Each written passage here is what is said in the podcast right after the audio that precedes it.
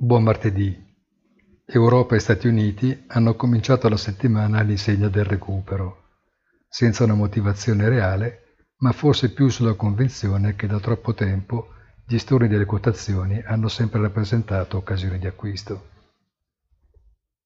I segni di rallentamento, si è visto, hanno spinto le previsioni dell'inflazione ufficiale in lieve ribasso, anche se la sensazione molto condivisa è che quella effettiva percepita dai consumatori sia nettamente diversa. Anche ieri è proseguito il rialzo dei prezzi del barile e come più di recente del gas naturale, sicuramente influenzati dal passaggio dell'uragano, ma non una giustificazione plausibile per spiegare la solidità del movimento al rialzo che non potranno ripercuotersi sui portafogli delle famiglie.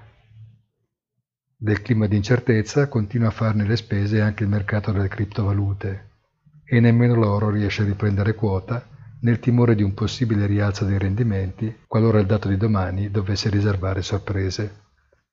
Buona giornata e come sempre appuntamento sul sito easy-finance.it.